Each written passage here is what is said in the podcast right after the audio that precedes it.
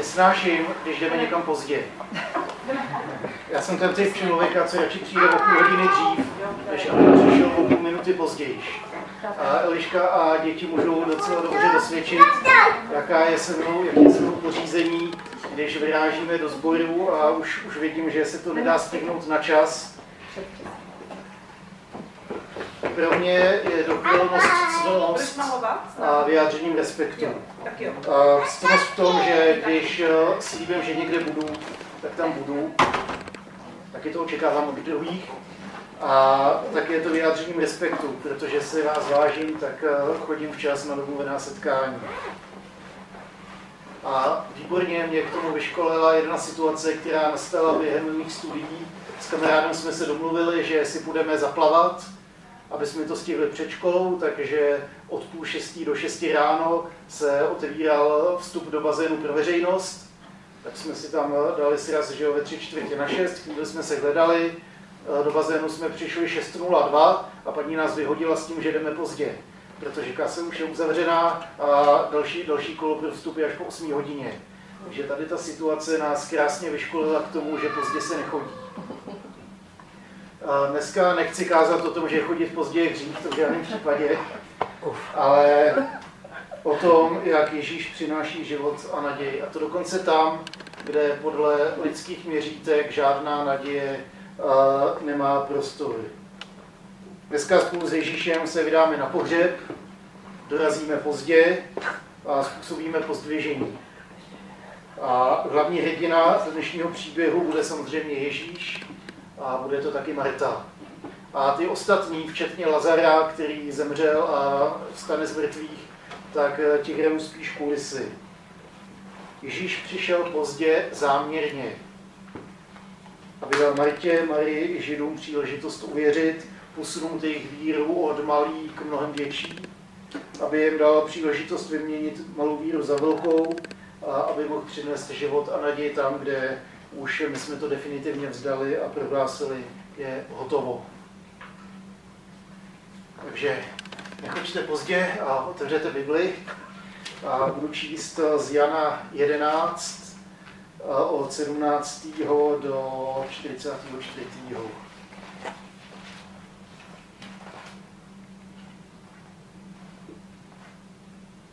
Ježíš dorazil čtyři dny po Lazarově pohřbu. Betanie byl blízko Jeruzaléma asi 15 honů a mnozí židé přišli Martu a Marii utěšit ve smutku nad jejich bratry. Jakmile Marta uslyšela, že přichází Ježíš, vyšla mu naproti, ale Marie zůstala doma. Pane, kdyby tu byl, můj bratr by nezemřel, řekla Marta. I teď ale vím, že o cokoliv Boha požádáš, to ti Bůh dá. Tvůj bratr vstane, řekl Ježíš. Já vím, že vstane. Při vzkříšení v poslední den odpověděla Marta. Já jsem vzkříšení i život, řekl Ježíš. Kdo věří ve mne, i kdyby zemřel, bude žít. A každý, kdo žije a věří ve mě, nezemře na věky. Věříš tomu? Ano, pane, odpověděla. Já jsem uvěřila, že ty jsi Mesiáš, boží syn, který má přijít na svět. A když to řekla, odešla a tajně zavolala svou sestru Marii. Mistr je tu a volá tě. Tak jakmile to uslyšela, rychle vstala a šla k němu. Ježíš ještě nepřišel do vesnice, ale byl na tom místě, kde mu vyšla naproti Marta. Židé, kteří byli s Marí v domě a utěšovali ji, uviděli, že rychle vstala a šla ven, a tak se k ní přidali. Mysleli si, jde plakat k hrobu. Jakmile Marie přišla na místo, kde byl Ježíš a spatřila ho, padla mu k nohám se slovy, pane, kdybys tu byl, můj bratr by nezemřel. Ježíš uviděl, jak pláče a jak pláčou židé, kteří přišli s ním. Hluboce pohnut, v duchu rozrušen, se zeptal, kam jste ho položili? Pojď se podívat, pane, řekli mu. Ježíš se rozplakal. Podívejte, jak ho měl rád, řekli židé. Někteří ale namítli, když otevřel oči slepého, nemohl se postarat, aby tenhle člověk nezemřel. V hlubokém rozrušení přišel Ježíš až k hrobu. Byla to jeskyně zavlená kamenem. Odvalte ten kámen, řekl Ježíš. Páne už zapáchá, namítla Marta, sestra mrtvého. Dítě v hrobě čtvrtý den. Neřekl jsem ti, že když budeš věřit, uvidíš boží slávu, odpověděl Ježíš. Když pak odstranil kámen od hrobu, Ježíš pozvedl oči a řekl, Otče, děkuji ti, že jsi mě vyslyšel. Já vím, že vždycky slyšíš, a, ale říkám to kvůli zástupu, který stojí kolem, aby uvěřil, že jsi mě poslal. Jakmile to dořekl, zavolal mocným hlasem, Lazare, pojď ven. A ten, který zemřel, vyšel ven. Ruce i nohy měl svázané plátny a tvář měl ovinutou rouškou. Rozvažte ho a nechte ho jít, řekl jim Ježíš. Jeden z velkých příběhů o vzkříšení. Jeden z těch důležitých a zásadních. Tady ten text je vlastně ten, který začíná druhou polovinou Janova vyprávění Evangelia. Je o Lazarově smrti a vzkříšení. A to, co jsme četli, je druhá polovina toho příběhu o Lazarově vzkříšení. Takže tomu samotnému vzkříšení Lazara je věnováno jenom pár slov na dvou řádcích. To, co Jan zdůrazňuje, není to samotné vzkříšení Lazara, ale spíš ta cesta, která k němu vedla. Na tý totiž proběhla celá řada dialogů a víra se rodila a posouvalo se porozumění toho, kdo je Ježíš. Jan ve svém evangeliu má rád sedmičky, takže sedmkrát zaznamenává Ježíšové výroky já jsem. To jsou stejné slova, kterými se identifikuje s Bohem, jsou to stejné slova, kterýma se hospodin představil Mojžíšovi z hořícího keře. Já jsem. A Ježíš tam pak upřesňuje, co to znamená. Já jsem dobrý pastýř, já jsem světlo světa, já jsem chléb života a tak dále. A dneska já jsem vzkříšení život. A zároveň to Lazarovo vzkříšení je posilením ze sedmi znamení, který Ježíš dělal, který mi dokázal, že je skutečně božím synem, který má moc a autoritu nad eh, nemocí a dokonce i nad smrtí. Ježíš tím potvrzuje, že skutečně je Mesiáš a Boží syn. Tomu vyprávění, co jsme četli, tak předchází zpráva o Lazarově nemoci a smrti, o tom, jak Ježíš rozmlouval se svými učedníky, o tom, co se chystá udělat. Jestli minulou neděli jsem mluvil hlavně o Marii, tak hlavní hrdinkou tady toho příběhu je Marta. Lazarová a Marijina sestra Eh, který je věnována ta hlavní porce textu, ve který vyznívá i to hlavní poselství Ježíšovo já jsem skříšení i život a Martino vyznání víry. Ten text, co jsme četli, tak je jednoduchý co do struktury. Můžeme si to nesekat hezky na tři části. Za prvé Ježíš přijde pozdě, za druhé lidé v ní uvěří a za třetí Lazar je povolán k životu. Jednoduchý, hotovo, můžeme jít domů. začnu pár větami, který si určitě v nějakém momentě svého života vyslech každý z vás. Trochu si na to vsadit, že každý z vás někdy slyšel. No to je dost, že jdeš, když vůbec kolik je hodin, jsi tak dlouho cajdal. Přeloženo do češtiny, jdeš pozdě. Když jsem přemýšlel, jaká je vhodná ilustrace, tak mě napadly tady ty věty a napadla mě nesmrtelná scéna Jara Zimmerman pozdě přicházející.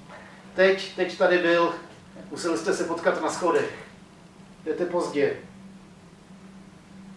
A přijít pozdě, to může být na několika úrovních. Je to takový to neškodný přijít pozdě, dal by se říct o chlup. To, nad čím mávneme rukou. Domluvená schůzka, když někdo, na koho čekáme, dorazí těsně ještě v rámci možností, že nad tím jde mávnout rukou, tak to je o chluba o moc nejde.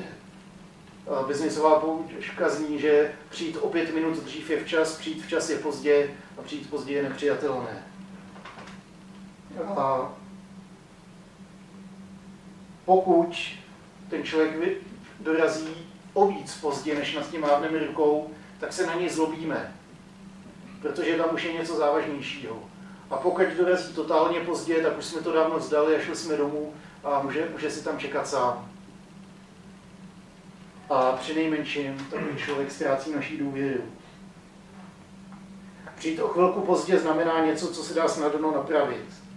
Když dorazím na tu schůzku o minutu pozdě, tak se omluvím. Když mi ujede tramvaj, tak počkám pět minut na další a nějak se s tím dá žít.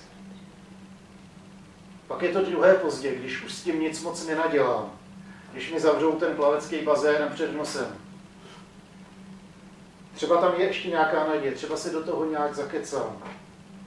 Když Zimmerman přišel pozdě, už nemohl zaregistrovat patenty. Když v hokeji uh, běží poslední minuta a prohráváte o gól, už je, dalo by se říct, hodně pozdě, ale ještě je tam jiskřička naděje, že se s tím dá něco udělat. Pořád jako můžeme doufat, už, už to nesouvisí s plánem, s přípravou, ale ještě je tam nějaká jiskřička naděje. Zmíním to z toho důvodu, že skřička naděje podle jedné pozdější rabínské tradice tak bylo nařízeno po tři dny navštěvovat hrob, aby se definitivně vyloučila možnost, že se třeba spletli a ta smrt e, ze snulýho byla pouze zdánlivá. A potom je to třetí pozdě a to je beznadějně pozdě. To je konečná, když vám uletí letadlo nebo když to letadlo spadne když lékař konstatuje smrt, když už je po pohřbu. Právě tehdy Ježíš dorazí k té rodině. On totiž dorazí čtvrtý den po Lazarově pohřbu. To už je definitivně pozdě, ale to je konečná, s tím už nejde nic nadělat. A právě tady ten pozdní Ježíšův příchod je něčím, co Ježíš dostane třikrát vmetený do tváře. Třikrát mu vytýkají, pane, kdybys tady byl, Marta, Marie, pane, kdybys tady byl, tak by nemusel zemřít. A pak, že jo, drsnější židé se mohl postarat, aby nezemřel, to nemohl přijít včas. Když dokázal uzdravit slepýho, nemohl tady toho, nemohl nějak zařídit, aby tenhle nezemřel. Ježíš prostě přišel pozdě. Pozdě na uzdravení, pozdě na resuscitaci, pozdě na pohřeb že právě tady to bylo Ježíšovým plánem a záměrem. On totiž přišel pozdě, aby mohl víru Lazarovy rodiny a lidí kolem posunout dál. Aby mohl zjevit svoji pravou identitu, aby mohl zjevit svoji moc a aby k víře a naději mohl vést druhé. Jen o tom píše a podobnými slovy, proč píše Evangelium, proč píše tady ten příběh. Aby jeho čtenáři uvěřili, že Ježíš je Mesiáš, syn Boží, a aby díky téhle víře měli život a naději. Víra totiž otevírá dveře životu a naději. Spolu s Ježíšem přichází naděje, který se ale vírou musíme chytit. Kde není víra, tak tam zbývají jenom slzy, nářek a tíha definitivnosti té situace. Kromě toho, že Ježíš přišel pozdě, doslova s křížkem po funuse. Tak v textu zaznívá vyjádření obrovského respektu vůči Ježíšovi od Lazarových sester a trojí vyznání víry.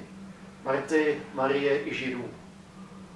Ježíš touží po skutečné víře, která se dotýká nejenom jeho samotného a nejenom jeho schopnosti.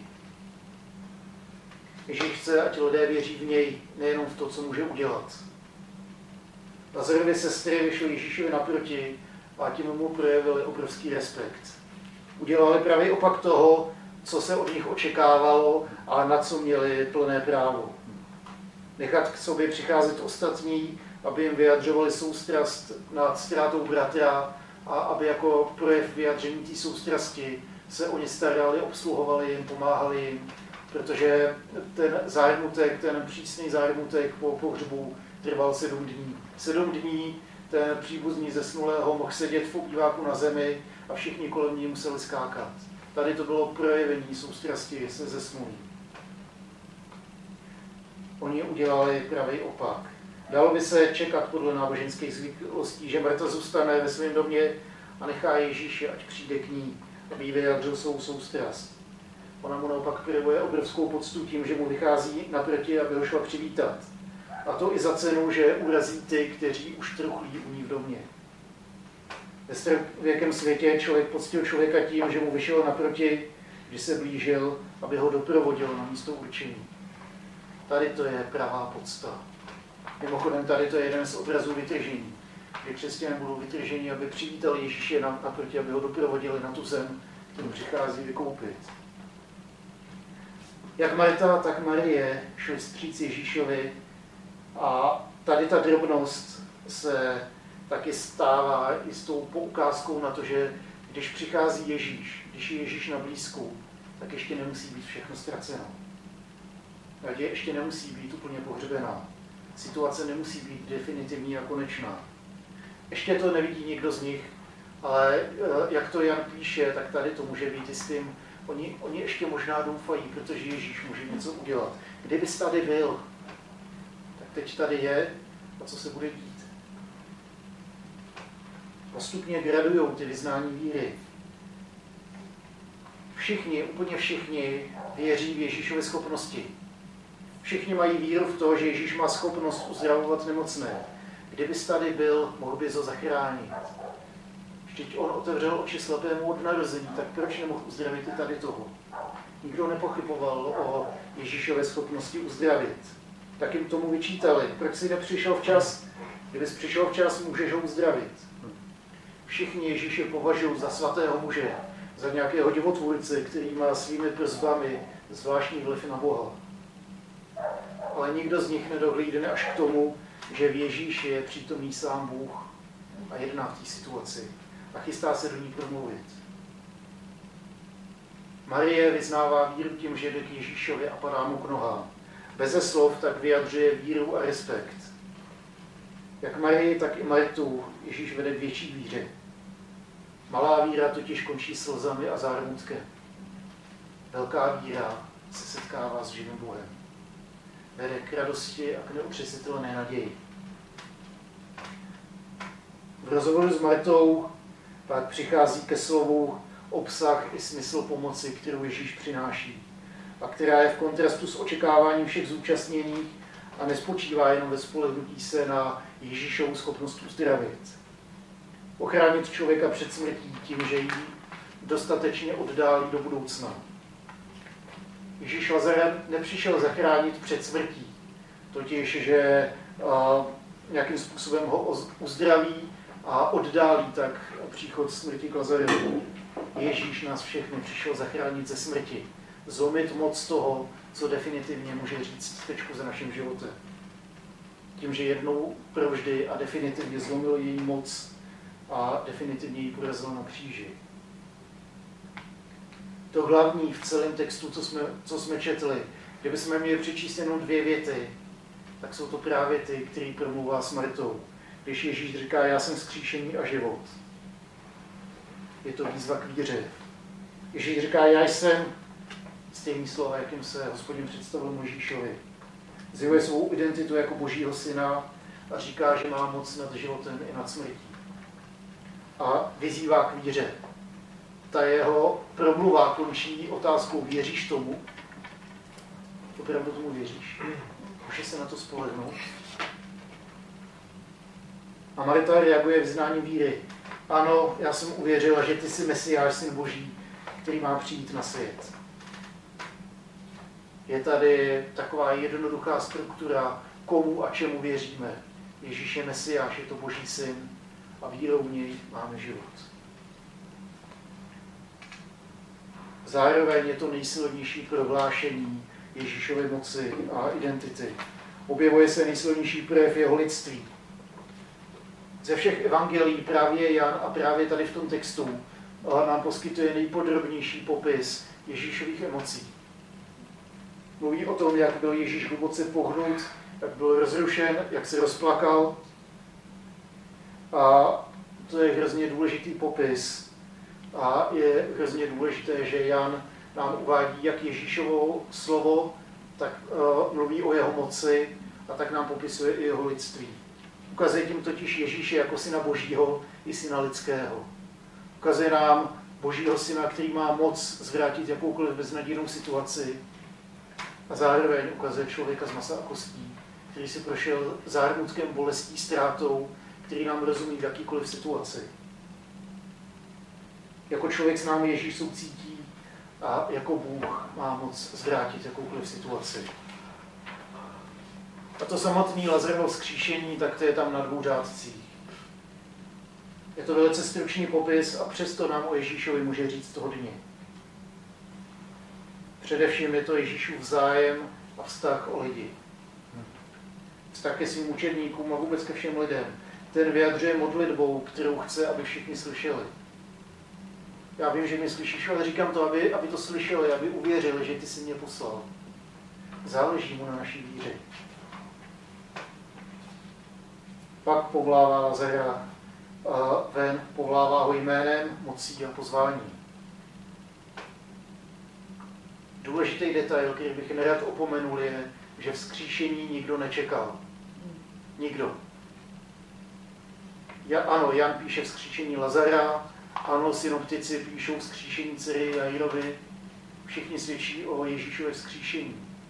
Ale všechny ty příběhy mají společně to, že vzkříšení, tělesný vzkříšení jednotlivce nikdo nečekal.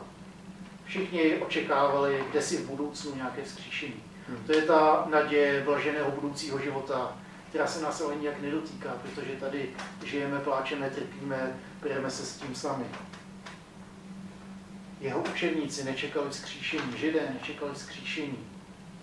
A ten Týrek říkal, že pokud jste následovali někoho, kdo o sobě tvrdil, že je mesiáš a toho popravili, tak tím to haslo. Konečná. Pokud to hnutí mělo pokračovat dál, tak takovým zvykem bylo, že lidé našli nějakého příbuzného bratra, bratrance, o tom prohlásili, že tohle je ten mesiáš a jde se dál. S Ježíšem se tohle nestalo. On říkal, Ježíš je Mesiáš. Jak to? Lidi ho popravili, když ho ukřivili, lidi ho pokřivili. Ne, vstal z mrtvých. Vzkříšení nikdo nečekal.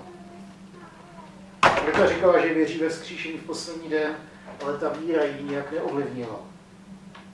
Je to taková víra, kterou sice máme, ale nepočítáme s ní. Jsem přemýšlel nějakou ilustraci, mám jednu hodně špatnou, ale stejně se podělím. Je to jako asistenční služba pojišťovny. Když si zabouchnete klíče v bytě, když se vám vysype auto na dálnici, tak víte, že uh, nějaký pojištění máte, ale skutečně s tou vírou počítat znamená, že já nebudu páčit dveře nebo je vykopávat sám, že si nezavolám zámečníka a nedám mu šílený peníze, ale vytočím asistenční službu a oni to vyřeší za mě. Když píchnu kolo, tak přijde asistenční služba, vymění to a já jedu dál. Marta měla víru ve vzkříšení kdysi v budoucnu, ale vůbec s tím nepočítala a neovlivnilo to její jednání ani život. A pak se děje něco neuvěřitelného. Ježíš promluví a všechno je jinak. Podle veškerých očekávání zkušeností, které měli, podle veškerého dostupného vědeckého poznání k té situaci, podle veškerých tradic a zkušeností z těch tisíc let lidstva byl Lazar mrtvý. to ještě Ježíše varuje, teď bude smrdět, už je to čtvrtý den, co se rozkládá. Ale ani to Ježíše neodradilo od šokujícího příkazu otevřít hrob, do kterého mocným hlasem zavolal Lazare, pojď ven. Ježíšův hlas je mocný. Dá se to přeložit jako hlasitý, ale dalším významem je moc toho hlasu. Moc Ježíšova slova. Lazare, pojď ven. Je to Ježíšův hlas, co povolává ze smrti do života. Je to Ježíšův hlas, co říká, pojď ven, pojď za mnou. Je to Ježíšův hlas, který nás zve k víře, který nás zve k následování. Povolává k životu víru, povolává k životu své následovníky a má moc zlomit bezvýchodnost situace. Dokonce i kdyby ta bezvýchodnost spočívala v samotné smrti.